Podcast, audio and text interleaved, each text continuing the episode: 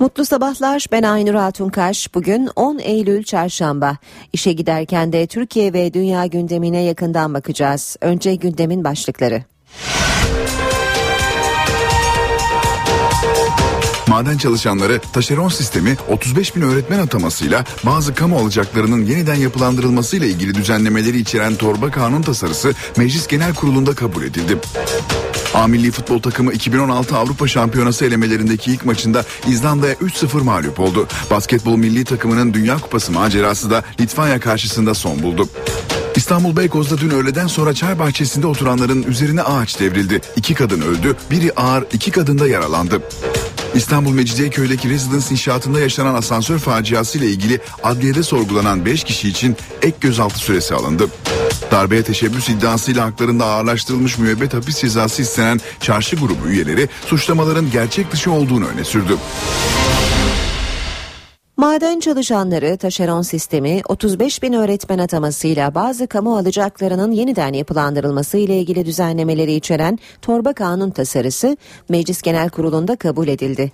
Görüşmelerine on beş Temmuz'da başlayan başlanan tasarı sabaha karşı meclisten geçti.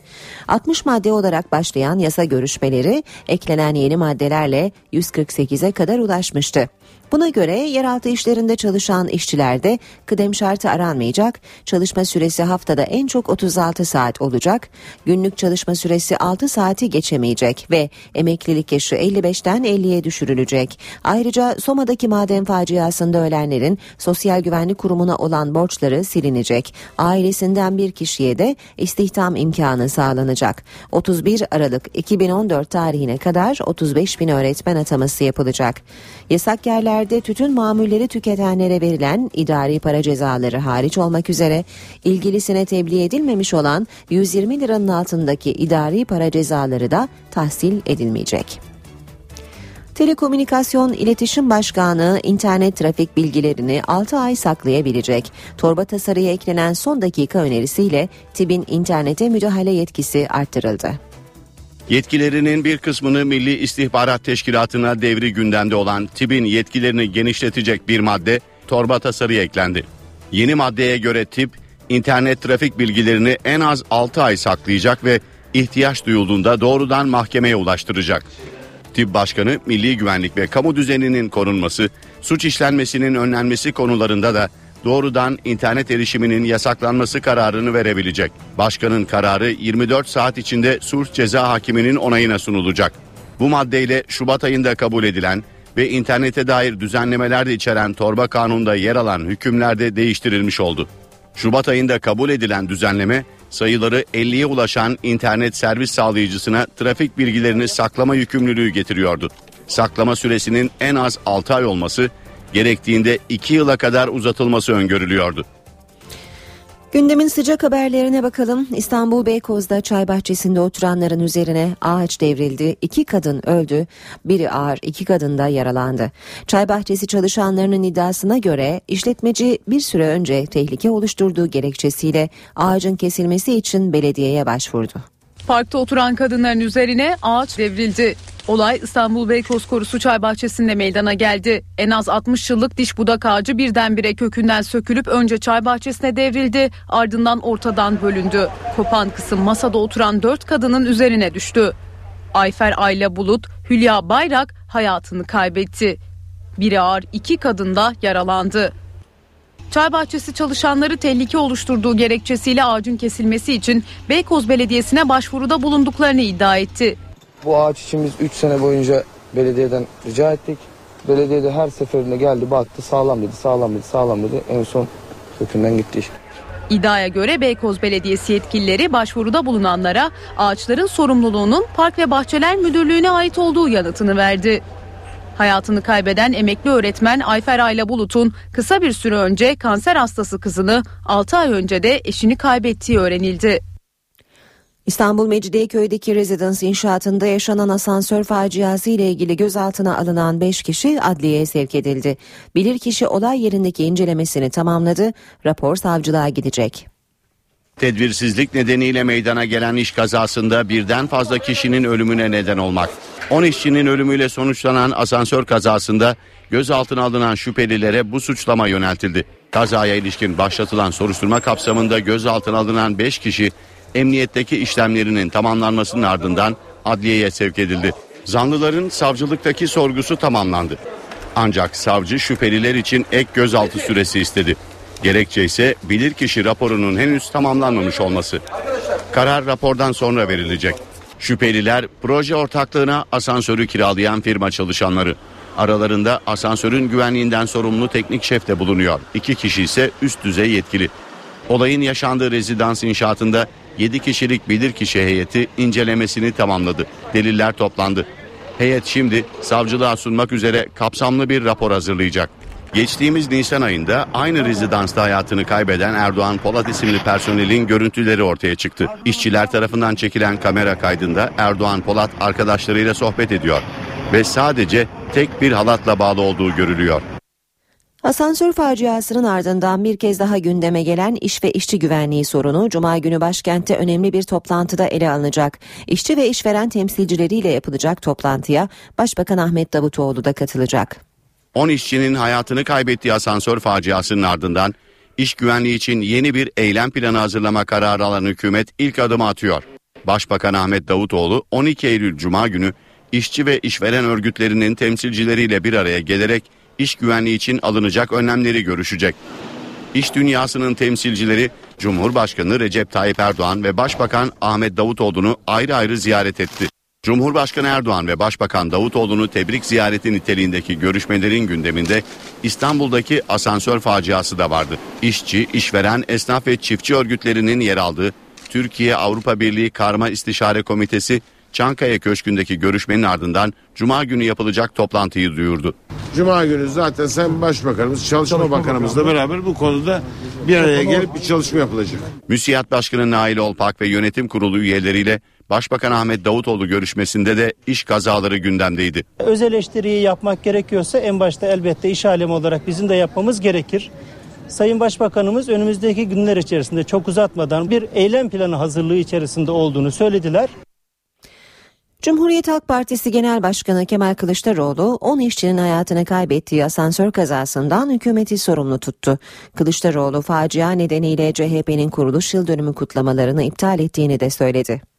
Bu töreni aslında görkemli bir şölen havası içinde yapacaktık. Ama maalesef üzülerek söylüyorum. İş cinayetleri sonucu on yurttaşımız hayatını kaybetti. on emekçimiz hayatını kaybetti. Şimdi sorumlusu kim? Her birisi topu bir başkasına atıyor. Merak ediyorum. En son başbakan da Başbakanlık Teftiş Kurulu'na havale etmiş. Gidin sorumluyu bulun diye. Aslında sorumlu çok basit. Yanı başındaki koltukta oturan Çalışma ve Sosyal Güvenlik Bakanı. Büyük bir olasılıkta göreceksiniz sorumluluğu ölenlere atacaklar. Soma hala kim sorumlu belli değil. Göreceksiniz o dosyada kapatılacak. Ama bunların tamamının takipçisi olacağız. Siyasal iktidar sorumluluğu almıyor. O insanlara duyduğumuz saygı gereği onların acılarını paylaşarak bu güzel günümüzü kutluyoruz. Soma'da üç yüz bir madencinin yaşamını yitirdiği facianın ardından şirkete ait iki Ocak'ta üretim durdurulmuştu. İşte onlardan biri Işıklar Ocağı dört ay sonra faaliyete geçirildi. Açıklamayı Soma Kaymakamı Bahattin Atçı yaptı. Soma Kömürleri Anonim Şirketi'ne bağlı Işıklar Maden Ocağı'nda üretim yeniden başladı. Şirketin bir diğer ocağı Atabacası'nda ise eksiklikler giderildi. Müfettişlerin kararı bekleniyor.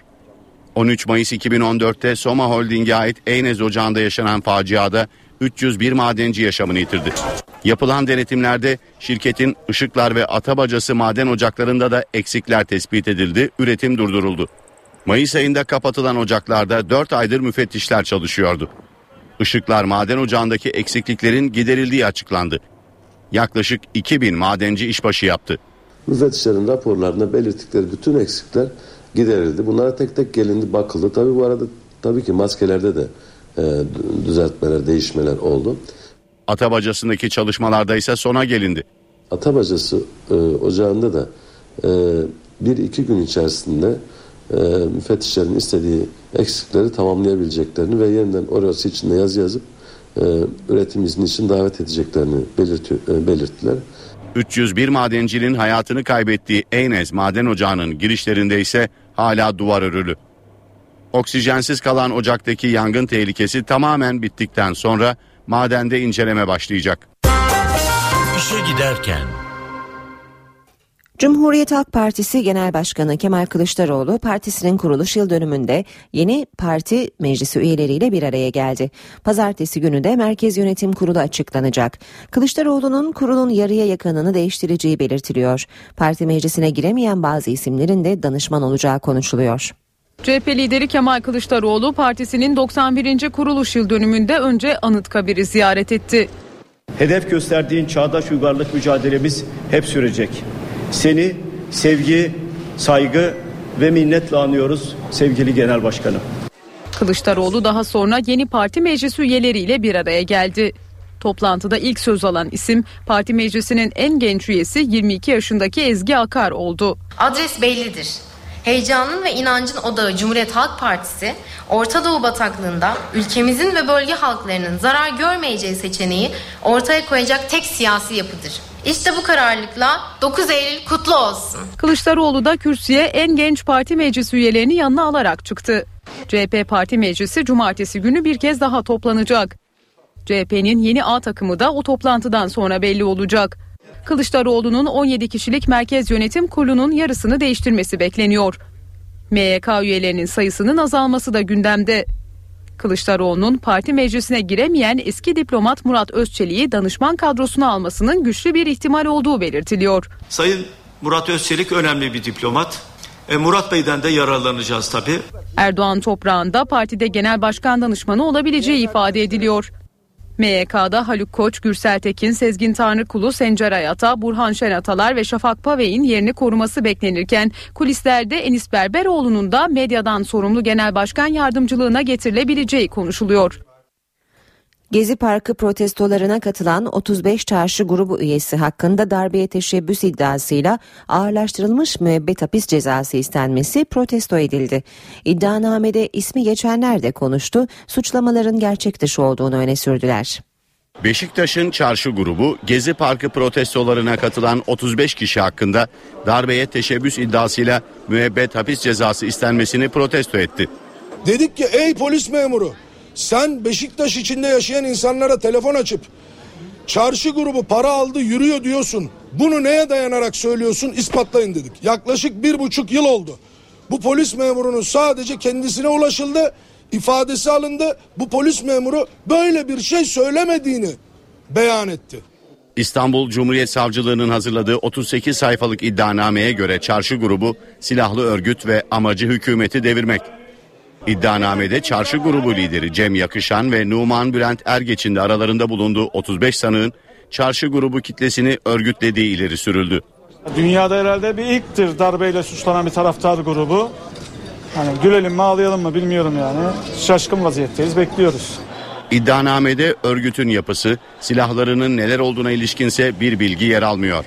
Başbakanlık önünde başlayan bu olaylarda çarşı grubu üyelerini arayıp oraya gelin, sizin semtiniz, sizin bölgeniz, bu şiddeti engelleyelim diyen de kamu görevlileri. Daha sonra da bu insanlara ya siz oraya geldiniz bu olaylara sebep oldunuz gibi bir iddia var. İşe giderken gazetelerin gündemi.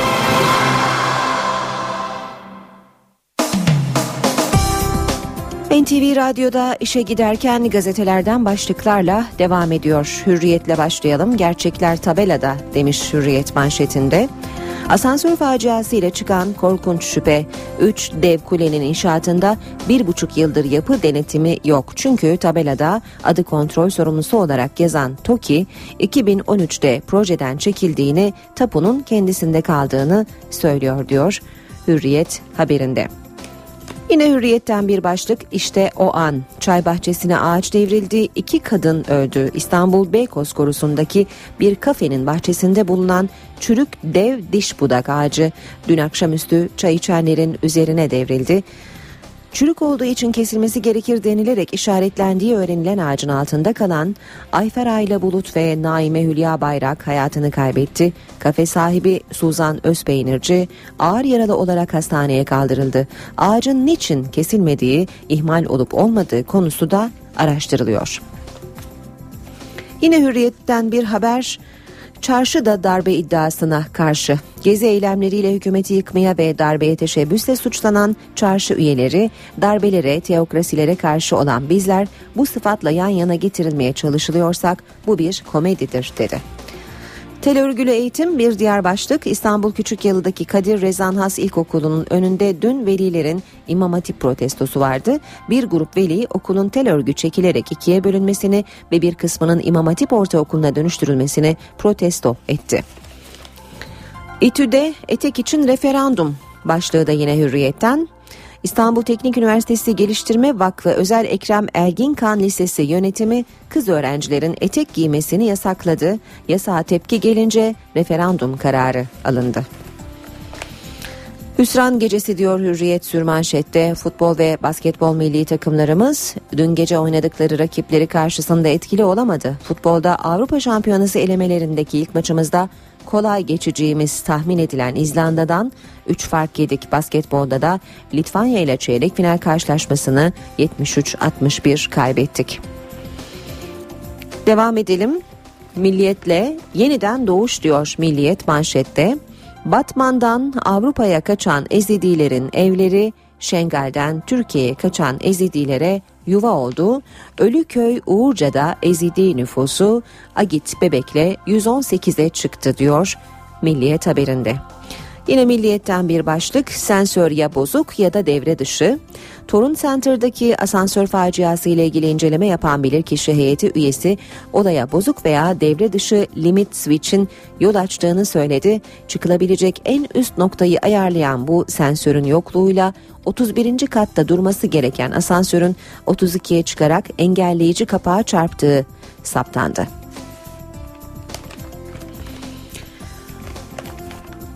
Devam ediyoruz. Ee, basın özetlerine sırada Vatan Gazetesi var. Manşet ölümlerden ölüm beğen. Türkiye'de hayat çok ucuz. Trafikte, inşaatta, sokakta ölüm kol geziyor. Dün İstanbul'da çay bahçesinde oturanların üzerine ağaç devrildi. İki kadın can verdi diyor Vatan Gazetesi manşet haberinde. Bir diğer başlık bin yüz elli beşer lira zam. Adalet Bakanı Bekir Bozdağ H S Y K seçimi öncesi müjde verdi. En düşük hakim savcı maaşı beş bin yüz kırk bir liraya çıkıyor. Kılıçdaroğlu C H P lideri yargı zammı için seçimde benim listemi desteklersen sizin maaşınıza zam yaparım deniyor. Bu bir siyasal rüşvet dedi. M H P'de zammı eleştirdi. Bu etik dışı bir davranış, şantaj yaparak hakim ve savcılara havuç göstererek seçimi etkilemek istiyorlar. Devam ediyoruz. Gazetelerden başlıklara. Göztepe'de uyuz karantinası. Yine Vatan'dan bir başlık. İstanbul Göztepe Hastanesi'nde uyuz salgını çıktı. Hastalar başka servislere sevk edildi. Dahiliye servisi karantinaya alındı. Suriyeli gelinler kocamızı çalıyor. Hatay'a giden The Guardian muhabiri dört bin Suriyeli kadının Türklerle evlendiğini yazdı ve şöyle anlattı. Türk kadınlar eşlerimizi çalıyorlar diye öfkeli. Suriyeli gelinler sadık ve az konuşuyor. Eş bulmak üç bin lira. Sabah gazetesine bakalım. Manşet dış operasyonları bile dinlediler. Paralel yapının dinlediği yetmiş altı kriptolu telefondan yirmi altısı MİT ve Genelkurmay'ın dış operasyonlarda kullandığı cihazlar çıktı deniyor Sabah'ın haberinde. Residence'a altı gözaltı. Sabah'tan bir başka başlık. Asansör faciası ile ilgili olarak E, gözaltına alınan şüpheliler hakkında ek gözaltı kararı verildiği de ifade ediliyor. Firma ortağı ve mühendisler sorumluluğun yüklenici firmada olduğunu ileri sürdü de deniyor haberde. Habertürk'le devam ediyoruz. IŞİD'e çelik çekirdek planı demiş Habertürk manşetinde. Obama bugün açıklıyor. Amerika Birleşik Devletleri'nden sonra Müslüman ülkeler de IŞİD'e karşı inisiyatif alıyor. Obama da çelik çekirdek planını bugün açıklayacak. Suudi Arabistan'ın Cidde kentinde yarın yapılacak IŞİD zirvesinde Amerika, Türkiye, Mısır, Ürdün ve Körfez ülkeleri yer alacak. Türkiye'yi Bakan Mevlüt Çavuşoğlu temsil edecek. Obama'nın planı da bugün açıklanacak. IŞİD'i imha plana göre planına göre kırktan fazla ülke asker yollamayacak. Örgüt havadan vurulacak. Irak ordusu ve peşmergeye silah gönderilecek. beş yüz altmış mesleğe sertifika şartı geliyor. Yine Habertürk'ten bir haber. İstanbul Mecidiyeköy'deki asansör faciası sonrası çalışma başlatıldı. yüz otuzu inşaatla ilgili beş yüz altmış meslek dalına mesleki yeterlilik belgesi zorunluluğu geliyor denmiş haberde. E beşte hız seksene çıktı. İstanbul'da hız limitleri yeniden düzenlendi. E beşte hız sınırı yetmişten seksen kilometreye çıktı. Tiryaki babadan çocuğuna astım, bırakmak için bir neden daha diyor Habertürk. Araştırmalara göre sigara içen baba doğmamış çocuğunu hasta ediyor. Sigara içen erkeklerin son üç dört yılda bıraksalar da spermleri bozulduğu için gelecekteki çocuklarının astım riskini arttırdığı anlaşıldı.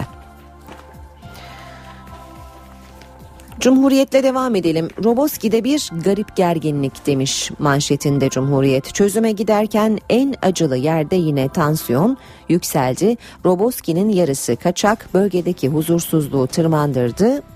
E, Roboski'nin yarası kaçak bölgedeki huzursuzluğu tırmandırdı. iki yüz katırla Kuzey Irak'a giden köylüler dönüş yolunda asker barikatına takıldı demiş Cumhuriyet haberinde. Bir başka başlık ikiyüzlülük olmasın. C H P lideri imza atıp oy vermeyen delegelere ilkeli duruş çağrısı yaptı. Kılıçdaroğlu kurultayda kendisinin adaylığı için imza atıp sandıkta oy vermeyen C H P delegesinin dayan, day- davranışına çok üzüldüğünü söylüyor. İkiyüzlü bir davranıştır bu diyen Kılıçdaroğlu. Kılıçdaroğlu arzuladığı partili yapısının bu olmadığını vurguluyor. Kılıçdaroğlu partilim bana imza da oy da vermeyebilir. Korkularından arınmalı, inancı neyse onun arkasında durmalı diyor. Yeni Şafak gazetesine bakalım. Hepsi gelecek diyor Yeni Şafak manşette. Çözüm süreci kapsamında dün önemli bir eşik aşıldı.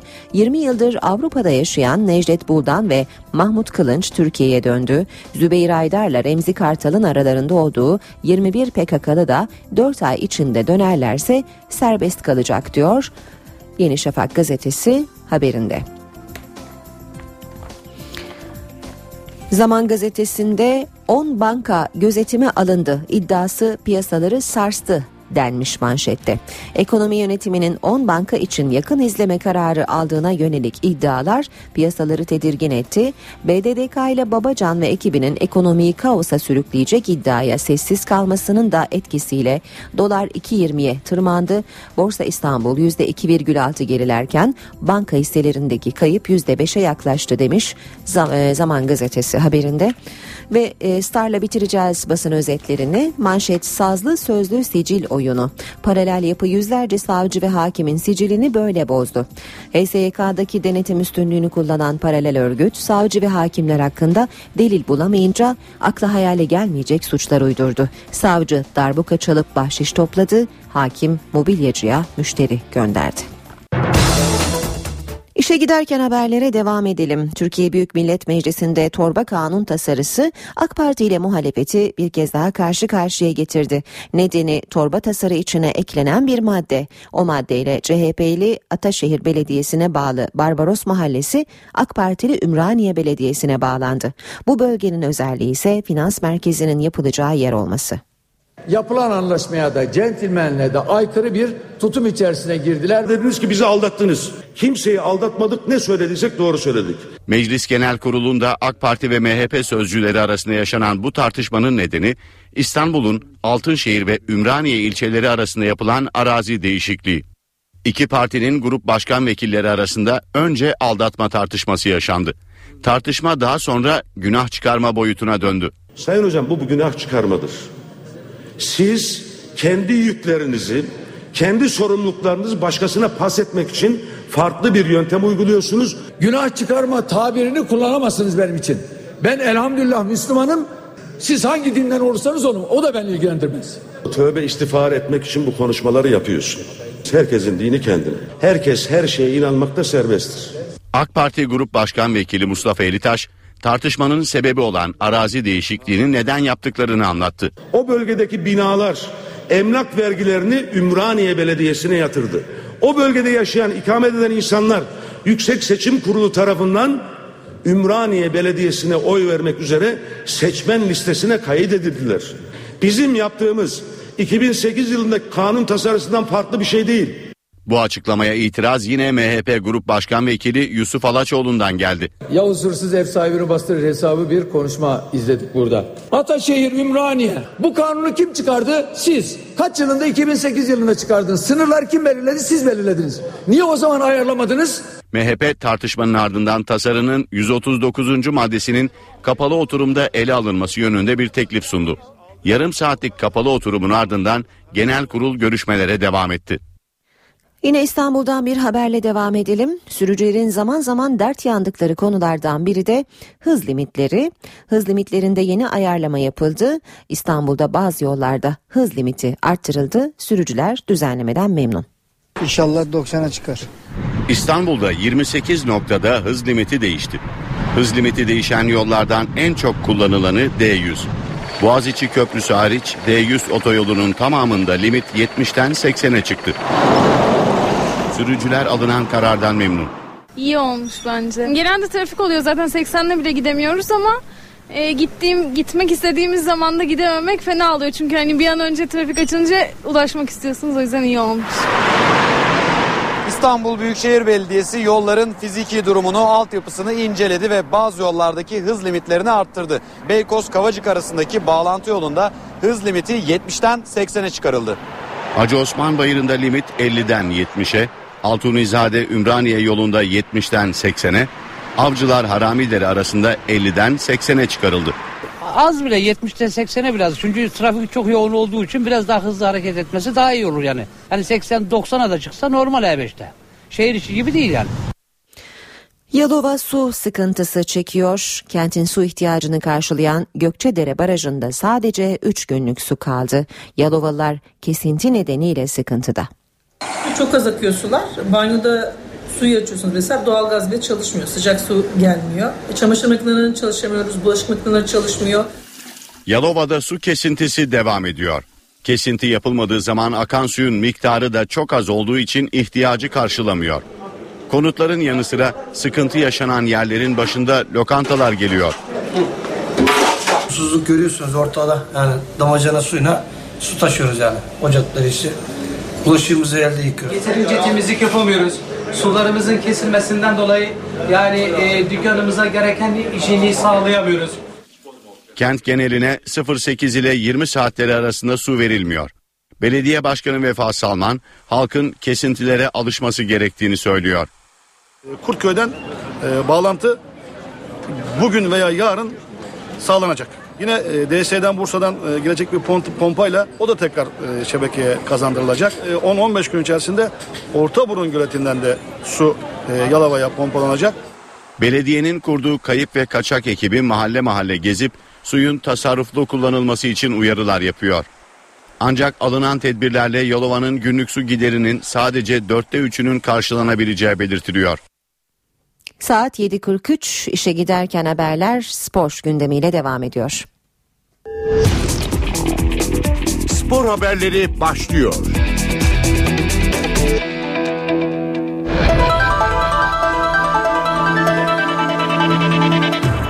A milli takım iki bin on altı Avrupa Futbol Şampiyonası elemelerine yeni ilgiyle başladı. Ay Yıldızlılar A grubundaki ilk maçında İzlanda'ya deplasmanda üç golle mağlup oldu. Türkiye Futbol Direktörü ve A milli takım teknik direktörü Fatih Terim, İzlanda karşısında kötü oynadıklarını ve yenilgiyi hak ettiklerini söyledi. Terim, isim vermeden bazı futbolcuların kendisine hayal kırıklığına uğrattığını vurguladı. Evet, yani bu seviyelerde tabii hele bir sıfır mağlupsanız geriye düşmek altından çok kolay kalkılır bir şey olmuyor. Buna rağmen alkış iken bir sıfırken bir pozisyon yakaladık Burak'la galiba. Ama ee, olmadı. Tabii atılması her geçen dakika biraz daha bizim kontrolümüzde geçebilir idi. Bu bir tahmin tabii.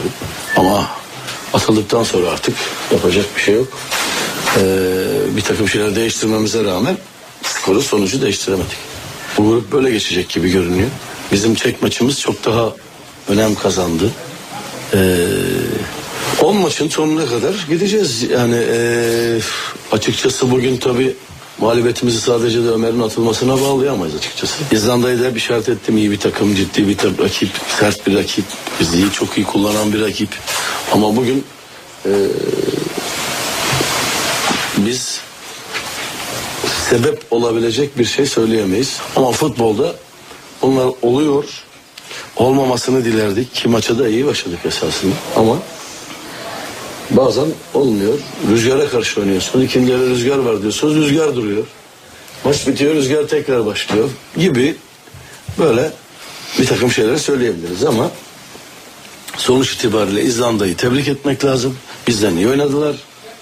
Biz mağlubiyeti hak ettik. Bazı oyuncularım için hakikaten ee, isim de vermiyorum ama genel olarak hayal kırıklığı ben de yaşıyorum tabii ki. Beklediğim şey değil.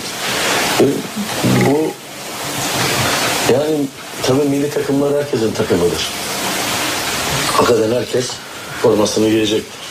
Ama bir mağlup olduk diye şu hatalı bu hatalıdan ziyade deplasmanda mağlup olmuş bir takım olarak üzüntümüzü yaşayalım. Hatalarımızı tespit edelim. Ama burası yüzde yüzün daha üstünde verilmesi gereken bir yerdir. Bu kadar söyleyeyim, noktayı da koyayım.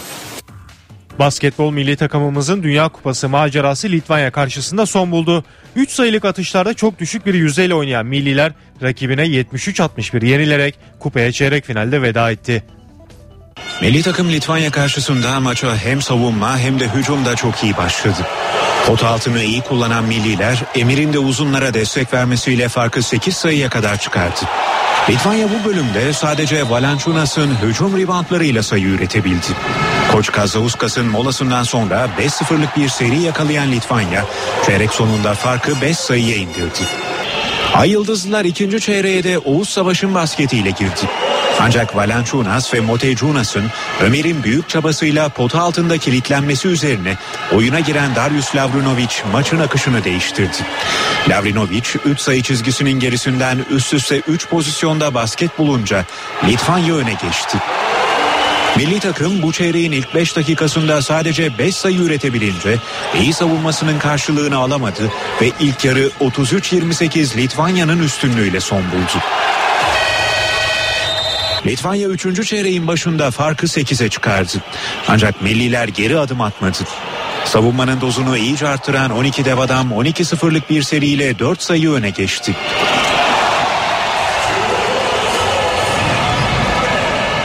Yaklaşık beş dakika sayı atamayan Litvanya'yı krizden çıkaran oyuncu üç sayılık basketiyle Seibutis oldu. Koç Usta takım arkadaşına destek verince Litvanya son çeyreğe üç sayı farklı önde girdi. Milliler son çeyrekte hücumda büyük bir kabus yaşadı. Hücumda sorumluluk alan Seibutis'e Maçulis'e destek verirken milli oyuncular üst üste üç sayılık atışlarda isabet kaydedemedi. Bunun üzerine Litvanya farkı on üç sayıya kadar çekti. Ay Yıldızlıların maçın son bölümündeki çabası sonuç vermeyince sahadan yetmiş üç altmış bir galip ayrılan Litvanya yarı finale yükselen taraf oldu. Litvanya yüzde elli üç ile üç sayılık atış kullanırken milli oyuncular on yedi üç sayılık atışın sadece üçünü sayıya çevirebildi. Ayrıca maç başına ortalama otuz sayı üreten yedek kulübemizde bu kez altı sayıda kaldı. Milli takımın en skorer ismi on üç sayı ile oynayan Kerem Gönlüm'dü. Ender Arslan on iki sayı, Ömer Aşık on bir sayı on reboundla oynadı. Sahanın yıldızı ise Litvanya adına on dokuz sayı üreten Seibutis'ti. Galatasaraylı Felipe Melo sosyal medyada Fenerbahçe Başkanı Aziz Yıldırım hakkında paylaştığı bir mesaj nedeniyle disiplin kuruluna sevk edildi. Kulüp Başkanı Ünal Aysal ise Brezilyalı futbolcuyla özel bir görüşme yaparak arkandayız dedi. Galatasaraylı Felipe Melo disiplin kuruluna sevk edildi. Brezilyalı oyuncunun sevk edilme nedeni ise Fenerbahçe Başkanı Aziz Yıldırım hakkında yayınladığı mesaj. Türkiye Futbol Federasyonu Hukuk Müşavirliği Galatasaraylı Felipe Melo'nun Profesyonel Futbol Disiplin Kurulu'na sevk edildiğini açıkladı. Sevk sebebi olarak Brezilyalı oyuncunun Fenerbahçe Başkanı Aziz Yıldırım'a hakaret içeren bir mesajı sosyal medya hesabı üzerinden yayınlaması gösterildi. Felipe Melo disiplin talimatının kırk birinci maddesi olan kişilik haklarına saldırı sebebiyle tedbirsiz olarak disiplin kuruluna sevk edildi. Başkan Ünal Aysal ise Felipe Melo'ya arka çıktı. Galatasaray'ın yaptığı antrenman sonrası Aysal Brezilyalı futbolcuyla özel bir görüşme yaptı. Galatasaray Başkanı sonuna kadar arkandayız. Senin spor ahlakından da karakterinden de memnunuz. Sana yapılan haksızlıklarda seni hiçbir zaman yalnız bırakmayacağız. Senden tek isteğim sakin olman. Sadece saha içinde değil, özel hayatında da herkese örnek bir oyuncusun. Başını öne eğme, hep dik tut, hep yanındayız dedi. Melo'da yanımda olduğunuzu biliyorum, desteğinizden dolayı teşekkür ediyorum şeklinde yanıt verdi. Bu haberle spor bültenimizin sonuna geldik. Hoşçakalın. Herkese yeniden günaydın. Yeni saate başlıyoruz. Madencileri, taşeron işçileri, öğretmenleri ve kamu borçlularını ilgilendiren düzenlemeler içeren torba tasarı meclisten geçti. İstanbul Beykoz'da bir ağaç devrildi, iki kadın öldü. Asansör kazası ile ilgili sorgulanan beş kişi için ek gözaltı süresi istendi. Amerika Başkanı Obama, IŞİD'le mücadele eylem planını bugün açıklayacak. Gündemin öne çıkan haberlerine bakmaya devam ediyoruz. Maden çalışanları, taşeron sistemi, otuz beş bin öğretmen atamasıyla bazı kamu alacaklarının yeniden yapılandırılması ile ilgili düzenlemeler içeren torba kanun tasarısı Meclis Genel Kurulu'nda kabul edildi. Görüşmelerine on beş Temmuz'da başlanan tasarı sabaha karşı meclisten geçti. altmış madde olarak başlamıştı. Görüşmeler eklenen yeni maddelerle yüz kırk sekize kadar ulaştı. Buna göre yeraltı işçiler, işlerinde çalışan işçilerde kıdem şartı aranmayacak. Çalışma süresi haftada en çok otuz altı saat olacak. Günlük çalışma süresi altı saati geçemeyecek ve emeklilik yaşı elli beşten elliye düşürülecek.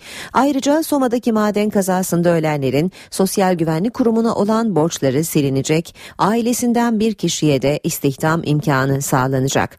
otuz bir Aralık iki bin on dört tarihine kadar otuz beş bin öğretmen ataması yapılacak.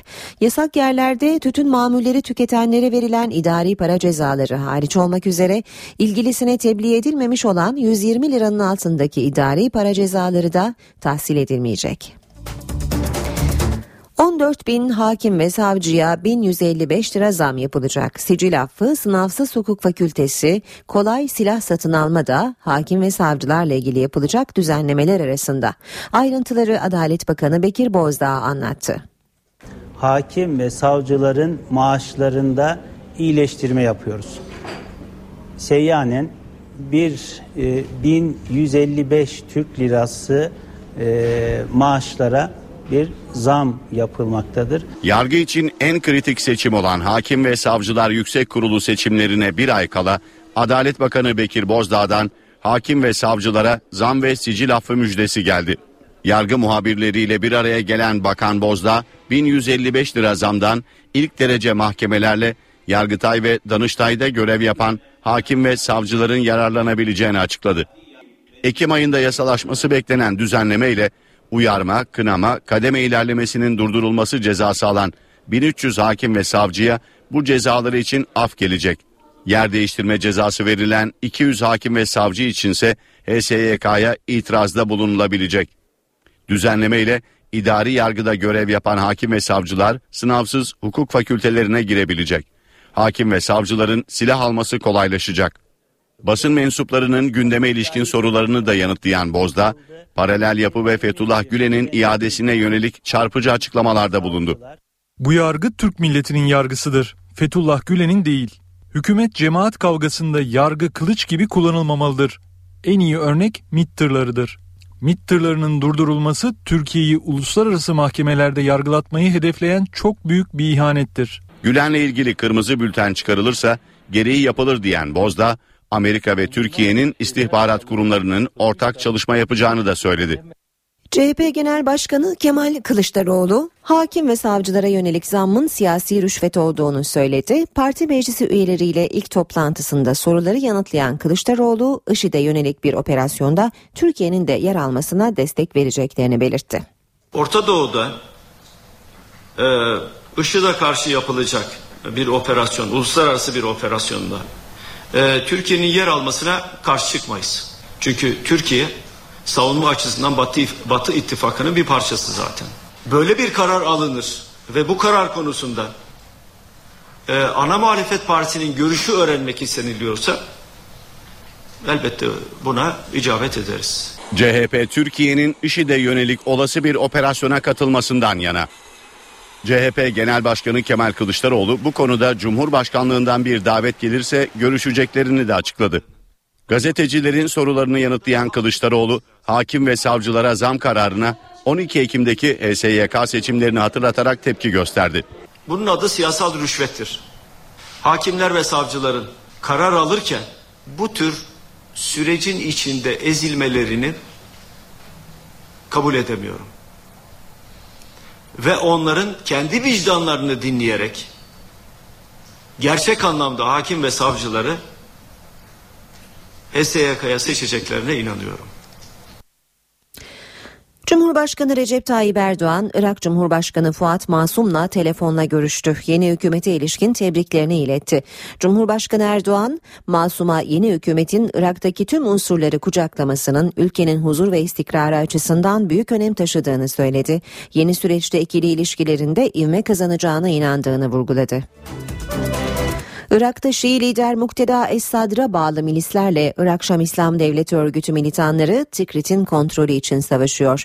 Şii milisler Samarra kentinden uzak tutmak istedikleri militanları püskürtmeyi başardı. Irak'ın Tikrit kasabasında Irak Şam İslam Devleti Örgütü militanlarıyla Iraklı Şii milisler arasında şiddetli çatışmalar yaşanıyor. Şii lider Mukteda Es-Sadr'a bağlı güçler kasabanın batısında militanları püskürtmeye başladı. Çatışmaya katılan Şii milisler amaçlarının örgütü Şiilere ait kutsal mekanların yer aldığı Samarra kentine yaklaştırmamak olduğunu söylüyor. Liderimiz Mukteda Es-Sadr'ın emriyle türbelerimizi korumaya geldik. Amacımız Samarra kenti ile bu bölge arasında güvenlik koridoru oluşturmak.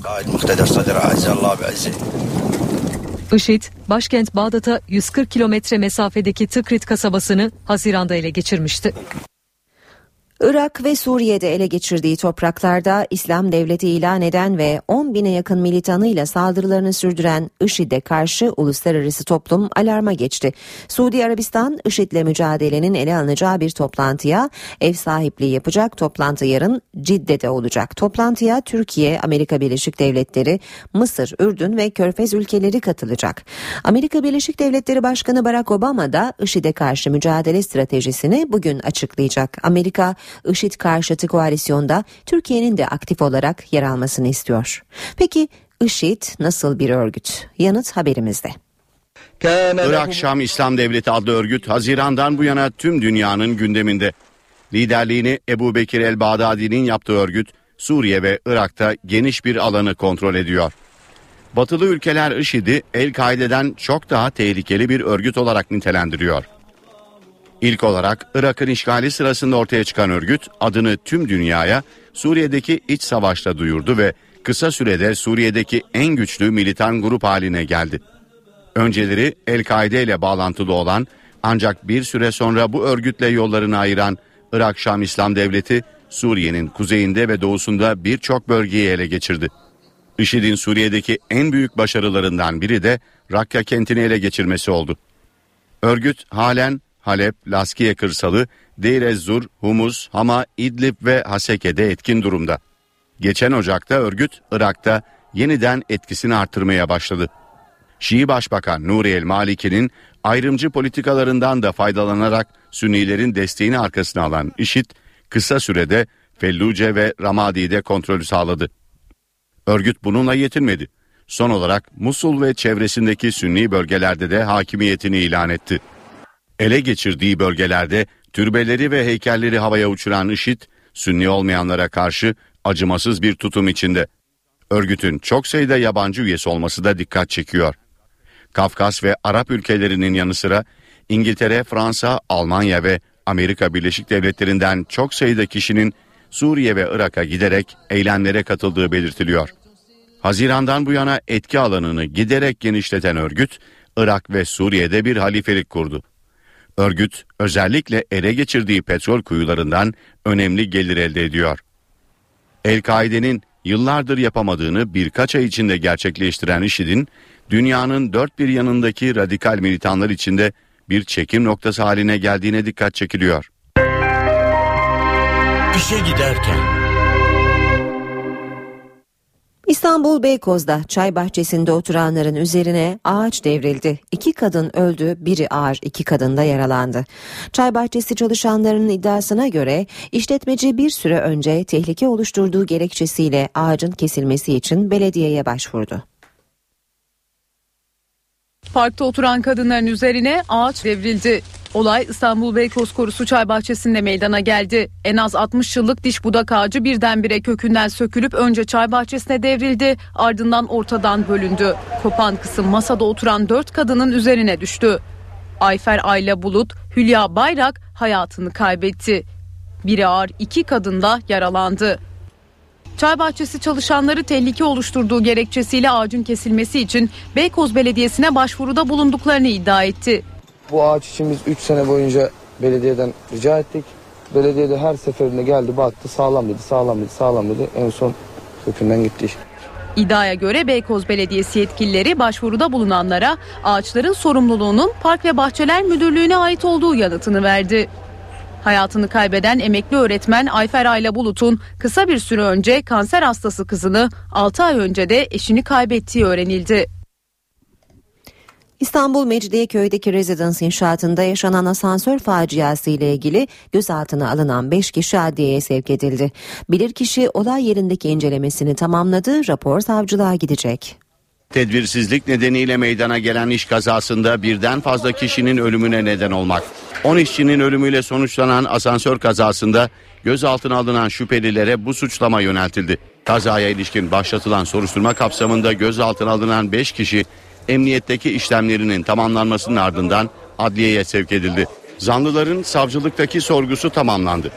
Ancak savcı şüpheliler için ek gözaltı süresi istedi.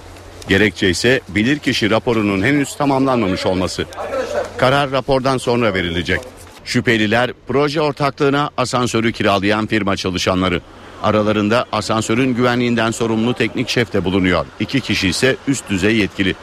Olayın yaşandığı rezidans inşaatında yedi kişilik bilirkişi heyeti incelemesini tamamladı. Deliller toplandı. Heyet şimdi savcılığa sunmak üzere kapsamlı bir rapor hazırlayacak. Geçtiğimiz Nisan ayında aynı rezidansta hayatını kaybeden Erdoğan Polat isimli personelin görüntüleri ortaya çıktı. İşçiler tarafından çekilen kamera kaydında Erdoğan Polat arkadaşlarıyla sohbet ediyor ve sadece tek bir halatla bağlı olduğu görülüyor. Kocaeli'de iki aylık bebeğini evde bırakarak tatile giden anneyle ilgili karar açıklandı. Anne bebeğin ölümüne neden olduğu gerekçesiyle müebbet hapis cezasına çarptırıldı. İki aylık bebeğini evde bırakıp tatile çıkan ve ölümüne neden olan annenin cezası belli oldu. Seçil Müge Doğanay müebbet hapis cezası aldı. Gölcük'te sınıf öğretmenliği yapan Doğanay, geçen yıl dokuz günlük bayram tatilinde iki aylık bebeğini evde bırakarak Hatay'a ailesinin yanına gitti. Eve döndüğünde hareketsiz bulduğu bebeğini hastaneye götürdü. Berk bebeğin açlık ve susuzluktan öldüğü tespit edildi. Anne tutuklandı. Seçil Müge Doğanay ona hiçbir şekilde zarar verecek bir şey yapmadım dedi. Müge Doğanay bebeğini bakması için bir arkadaşına bıraktığını öne sürdü. Ancak polis böyle bir kişinin varlığını tespit edemedi. D N A testiyle bebeğin babası olduğu öğrenilen polis memuru Tayyar A da Doğanay'dan şikayetçi oldu. Kocaeli'de görülen davada mahkeme otuz beş yaşındaki anneye ağırlaştırılmış müebbet hapis cezası verdi. Ceza sanığın iyi hali nedeniyle müebbet hapse çevrildi. Aile ve Sosyal Politikalar Bakanı Ayşenur İslam, İstanbul'da bir kişinin hamile eşini sokak ortasında dövmesini değerlendirdi. Kan dondurucu dedi. İslam, bu tür olaylara karşı teyakkuzda olduklarını söyledi. İnsan kanını donduran e, görüntüler gerçekten yani e, hangi sebeple olursa olsun haklı görülemeyecek. Aile ve Sosyal Politikalar Bakanı Ayşenur İslam'ın kan dondurucu olarak nitelendirdiği görüntüler İstanbul Fatih'ten. Alkollü koca hamile karısını sokak ortasında dövdü. Karısını yerde sürükleyen kocanın şiddeti kameralar tarafından da görüntülendi. Sulukule'de yaşanan olayda alkollü olduğu iddia edilen adam eşiyle kavga etmeye başladı. Öfkeli koca kaçmaya çalışan karısını yakalayıp saçlarından sürükledi. İhbar üzerine olay yerine giden polis kocayı gözaltına almak istedi. Ancak bu sırada araya giren kadın kocasından şikayetçi olmadığını söyledi. Polis kadının şikayetçi olmamasına rağmen çifti ekip otosuna bindirerek karakola götürdü. Genç kadının iki aylık hamile olduğu öğrenildi. Aile ve Sosyal Politikalar Bakanı Ayşenur İslam olaya müdahil olduklarını N T V yayınında duyurdu. Kesinlikle bu tür olaylara karşı e, teyakkuzdayız. Bununla mücadele etmek asli görevlerimizden biri. Resmi bir şikayet olmadığı için bizim kayıtlarımıza düşmedi. Olay bir hafta önce cereyan etmiş. E, biz yeni haberdar olduk. Bugün müdahil oluyoruz. sekiz yirmi dört oldu saat. E, işe giderken haberlere devam ediyoruz. Hükümet et fiyatlarındaki artışa karşı yeni önlemlere hazırlanıyor. Üretici ve tüketici fiyatları arasındaki farkı dengelemek için bir komite kurulacak. iki bin on yılından bu yılın ilk beş ayına kadar üç yüz doksan iki bin besilik sığır ithal eden Türkiye yeni bir ithalat kararı almaya hazırlanıyor. Et fiyatlarında son dönemde yaşanan hareketlilik nedeniyle durumu değerlendiren Gıda, Tarım ve Hayvancılık Bakanlığı besilik dana ithalatına izin vermeye hazırlanıyor. Bakanlık yetkilileriyle besicilik ve hayvancılık sektörü temsilcileri bir araya geldi. Toplantıda iki bin on yılında verilen ithalat izni sonrasındaki gelişmeler değerlendirildi. Bir sınırlama getirmediği için herkesin ithalat yapabildiği eski iznin revize edilerek yenilenmesi kararlaştırıldı. Yeni ithalat kararı sadece besiciler için geçerli olacak. Besiciler işletmelerindeki yerli hayvanların yüzde kırkı kadar ithalat yapabilecek. İthal edilecek hayvanlar en çok on iki aylık ve üç yüz kilogram olacak. yüzde on beş gümrük vergisiyle ithal edilebilecek besilik danalar Kurban Bayramı'ndan sonra getirilebilecek. Bakanlık et fiyatlarının dengelenmesi için çalışacak bir komite de kuracak. Yerli etin kalite ve miktarının artması için yeni önlemler almaya hazırlanan bakanlık, kurulacak komite aracılığıyla da üretici ve tüketici fiyatları arasında denge oluşmasını sağlayacak. Sırada başkent gündemi var. Bu sabah N T V Ankara muhabiri Murat Barış Koralp bize gündemi aktaracak. Milyonlarca kişiyi yakından ilgilendiren torba kanun meclis genel kurulunda kabul edildi. Tasarıyla taşeron işçilik yeniden düzenlendi. Soma'daki maden kazasında hayatını kaybedenlerin ailelerine yönelik birçok düzenleme yapıldı. Tasarıyla ayrıca birçok kamu alacağıyla ilgili yeniden yapılandırma kararı alınırken otuz beş bin öğretmen atamasının da önü açıldı. Meclis Genel Kurulu torba tasarının ardından bugün de mesaisine devam edecek. Genel Kurul, ceza muhakemesi kanununda değişiklik öngören tek maddelik teklifle bazı uluslararası anlaşmaları ele alacak. Hakim ve savcılara zam içeren düzenlemenin de bugün meclise sevk edilmesi bekleniyor. Genel Kurul görüşmelerin tamamlanmasının ardındansa bir Ekim tarihine kadar tatile girecek. Liderlerin programıyla devam edelim. Cumhurbaşkanı Recep Tayyip Erdoğan Çankaya Köşkü'nde Ankara Valisi Alaaddin Yüksel'i kabul edecek. Meclis Başkanı Cem Yakışan ise Avrupa Konseyi Parlamento Başkanları Konferansı'na katılmak üzere Norveç'e hareket edecek. Başbakan Davutoğlu ise genel merkezde AK Parti Genel Başkan Yardımcıları bilgilendirme toplantısına katılacak. Davutoğlu Genel Başkan Yardımcılarından sorumluluk alanları çerçevesinde briefing alacak. Avrupa Birliği Bakanı ve baş müzakereci Volkan Bozkır ise İtalya Büyükelçisi'ni makamında kabul edecek. Bilim, Sanayi ve Teknoloji Bakanı Fikri Işık, teknoloji transferini hızlandırma fonu projesinin açılış toplantısına katılacak. on iki Ekim'de yapılacak olan Hakimler ve Savcılar Yüksek Kurulu seçimleri öncesinde önemli bir basın toplantısı var. Yarsav ve Yargısen seçimlere yönelik bir toplantı düzenleyecekler.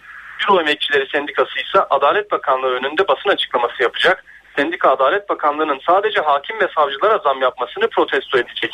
Kurban Bayramı'na kısa bir süre kala Gıda, Tarım ve Hayvancılık Bakanlığı'nın Hayvancılık Genel Müdürü Mustafa Kayhan, hayvancılıkta son duruma ilişkin bir basın toplantısı düzenleyecek. Ekonomiden bir notla bitirelim. Türkiye İstatistik Kurumu yılın ikinci çeyreğine ilişkin büyüme rakamlarını açıklayacak. Kısaca Ankara'nın gündem başlıkları böyle. sekiz kırk bir saatimiz. N T V Radyo'da işe giderken de beraberiz. İstanbul'da Göztepe Eğitim ve Araştırma Hastanesi Dahiliye Servisi'nin uyuz salgını nedeniyle karantinaya alındığı iddia edildi. Açıklama İstanbul Tabip Odası Genel Sekreteri Samet Mengüç'ten geldi.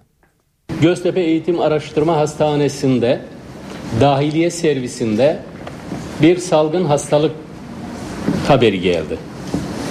Halk arasındaki tabirle uyuz dediğimiz bir hastalık.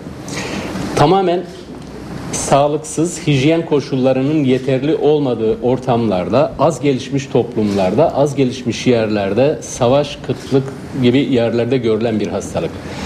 Ama maalesef bu İstanbul'un merkezi bir e, yerinde Eğitim Araştırma Hastanesi'nin ana servislerinden birisinde görülen bir tablo. Şu andaki bilgilerle edindiğimiz e, sonuç şu, bunun kaynağının orada çalışan taşeron sağlık çalışanları. Şu andaki son bilgiye göre o servis sağlık hizmeti vermenin dışında tutulmuş, izolasyonu var ve bu e, hastalığın eradike edilmesi, yani tamamen ortadan kaldırılması çalışmaları yapılıyor. Bu da işte bu sağlık politikalarının ve çalışma koşullarının kaçınılmaz bir sonucu olarak bu çağda İstanbul gibi bir yerde bununla karşılaşmış olmamız ve hele hele bunun bir de bir sağlık e, kuruluşunda meydana gelmiş olması ayrıca manidardır. Temel eğitimden orta öğretime geçiş sınavı TEOG'da istediği puanı alamayanlar farklı liselere yerleştirildi. İstediği liseye giremeyenler için nakil başvuruları sürüyor. Ancak öğrencilerin en önemli sorunu yerleştirildiği okullarla evleri arasındaki uzun mesafe. Benim evim burada, Bakırköy sahilde oturuyorum. Yerleştirme Büyükkada'ya. Üç haftadır ben her hafta bir veya iki defa Büyükkada'ya gidiyorum. Biz Küçükçekmece'de oturuyoruz. Fakat Bakırköy'e kaydı yapılmış. Bakırköy ile Çekmece arası on dört kilometre. Servis ücretleri var. Biz memuruz. Bu durumda yani beş yüz altı yüz lira servis ücreti vermemiz lazım. Temel eğitimden orta öğretime geçiş sınavı sonuçları açıklandı. Öğrenciler yerleştirildi. Ama sorunlar bitmedi. Oturdukları yere uzak noktalardaki okullara yerleştirilenler nakil bekliyor. Sorun sadece okullara uzakta olanlarla sınırlı değil. Haftada bir kez bir okul için yapılan nakil başvurusu hakkı da öğrencileri zora sokan diğer durum. Habire bizi oyalıyorlar. Böyle geziyoruz biz okul okul. Ya Yahya Kemal okulun Anadolu'ya gitmek istemiştim ya da buraya demiştim. Yahya Kemal dedi olmaz, hayır buraya gelin. Burası diyor, nakil işlemi alın. Dolaşıyoruz öyle. Uzmanlar uyarıyor. on puandan yukarı bir oynama olmadığı görünüyor. Bu hafta biraz daha dikkatli ve temkinli davranacaklardır. Veliler e, nakil başvuruları yaparken bir puansal veriye dayanmak zorundalar. Çünkü tek okul tercihi yapılıyor ve bunun da mümkün olunca doğrusunu yapmaya çalışıyorlar. E, şimdi puan olmadığı zaman öğrencinin puanıyla eşitleyebilecekleri bir okul yok. Liselerde hala beş bin kontenjan açığı var. İstanbul'da yirmi dört yaşından büyük araçlar toplanıyor. Araçlarını belediyeye teslim edenlerin tüm vergi borçları, ayrıca iki bin dokuz Mart öncesine ait trafik cezaları silinecek. İstanbul Büyükşehir Belediyesi hurda araçları topluyor. doksan modelden eski araçlar alınıyor, makine kimya endüstrisine gönderiliyor. doksan modelden yaşlı bir aracınız var. Trafik borçları birikmiş, üstelik vergiler de hala duruyor. Artık bu araçları İstanbul Büyükşehir Belediyesi'ne teslim etmek mümkün. Karşılığında da tüm vergi borçları ve iki bin dokuz yılının Mart ayının öncesine ait olan trafik cezaları silinecek. Vatandaşlarımız trafik tescil bürolarına başvurarak ruhsatlarıyla aracını ibraz edecek. Daha sonra bize bir dilekçeyle başvuruyor. Biz de bununla ilgili hemen aracı kontrolden sonra aracı alıyoruz ve bir dilekçe, bir yazı vererek işlemini tamamlamış oluyor. Yıllarca birikmiş, bir binlerce, on binlerce liraya ulaşmış vergi ve trafik cezaları tamamen kayboluyor. Vatandaşın üstüne de büyük kalkmış oluyor. Hurda aracın karşılığında herhangi bir bedel ödenmiyor. İstanbul Büyükşehir Belediyesi bu yolla çevre kirliliğini de azaltmayı hedefliyor. Burada eski araçların iki tip sıkıntısı var. Bir tanesi sokaklarda, caddelerde, otoparklarda bu yer işgal ediyor. Görüntü kirliliği yapıyor. Diğer bir sıkıntısı da araç teknolojisi giderek ilerliyor. Eski araçlar, hurda araçlar biliyorsunuz eski teknolojide bunların egzoz emisyonları çok yüksek. Bunlar trafiğe çıktığı takdirde çevre kirliliğine de ileri derecede katkı sağlıyor. İstanbul Büyükşehir Belediyesi Beyaz Masa yüz elli üçü arayarak konuyla ilgili ayrıntılı bilgi almak mümkün. Yine İstanbul'dan bir haberle devam edeceğiz. Boğaz'da temizlik yapıldı. Su altından çıkarılanlar arasında cep telefonları, bilgisayarlar ve hatta klozet bile var. Kamyon ve otomobil lastikleri, cam şişeler, alışveriş sepetleri, cep telefonları, plastik malzemeler, dizüstü bilgisayarlar, halat, demir ve hatta klozet. İstanbul Boğazı'ndan çıkanlar şaşırttı. İstanbul Büyükşehir Belediyesi İstinye'de su altı temizlik çalışması yaptı. Malzemelerin çeşitliliği şaşırtıcı olduğu kadar düşündürücü de. Çünkü bu görüntü İstanbul Boğazı'nda su altı kirliliğinin boyutlarını gösteriyor. Vatandaşın duyarlı olması lazım, atmasın. Büyükşehir Belediyesi çevre bilincini geliştirmek için Boğaz'dan çıkanları sahilde sergiledi. Şu tuvalet taşı atılır mı oraya? Atılmaz. Muhakkak ki buradaki tekneler de o bulunan tekneler değiştirince denize başka ne olur? Su altındaki kirlilik deniz yaşamını yok ediyor. Zamanla balıkları öldürüyor. İstanbulluların çevre konusunda daha duyarlı olması, kirliliğe neden olanlara da izin vermemesi isteniyor. İşe giderken. Dünya Dünya gündemine bakacağız şimdi de. Son elli yılın en şiddetli muson yağmurları Hindistan ve Pakistan'da yüzlerce can aldı, binlerce kişi evlerinden tahliye edildi. Hindistan ve Pakistan son yılların en şiddetli muson yağmurlarıyla mücadele ediyor. Hindistan'ın kontrolündeki Keşmir'de iki binden fazla köy ve Srinagar kenti sular altında. Sel nedeniyle yüzlerce kişi yaşamını yitirdi. Yüzlerce de yaralı var. yirmi binden fazla kişi evlerinden tahliye edilirken binlerce kişi de günlerdir çatılarda kurtarılmayı bekliyor. Helikopter ve botlarla mahsur kalanlara ulaşmaya çalışan Hindistan ordusu sel bölgelerine havadan yardım malzemeleri de atıyor. Muson yağmurlarının vurduğu bir başka ülke Pakistan'da da manzara pek farklı değil. Ülkenin özellikle kuzeyinde etkili olan yağmurlar yüzlerce köyü sular altında bıraktı. Yağışlar nedeniyle meydana gelen toprak kaymaları birçok evi yuttu. iki yüzden fazla kişi yaşamını yitirdi. Pakistan ordusu da mahsur kalanları kurtarmak için Hindistan ordusu gibi helikopterler ve botları kullanıyor. Hem Hindistan hem Pakistan'da yetkililer muson sezonunda yağışlarla ilgili yeterince hazırlık yapmamakla eleştiriliyor. Malezya Hava Yolları'na ait uçağın on yedi Temmuz'da Ukrayna'nın Rusya sınırında düşmesine dışarıdan gelen yüksek enerjili nesnelerin neden olduğu açıklandı.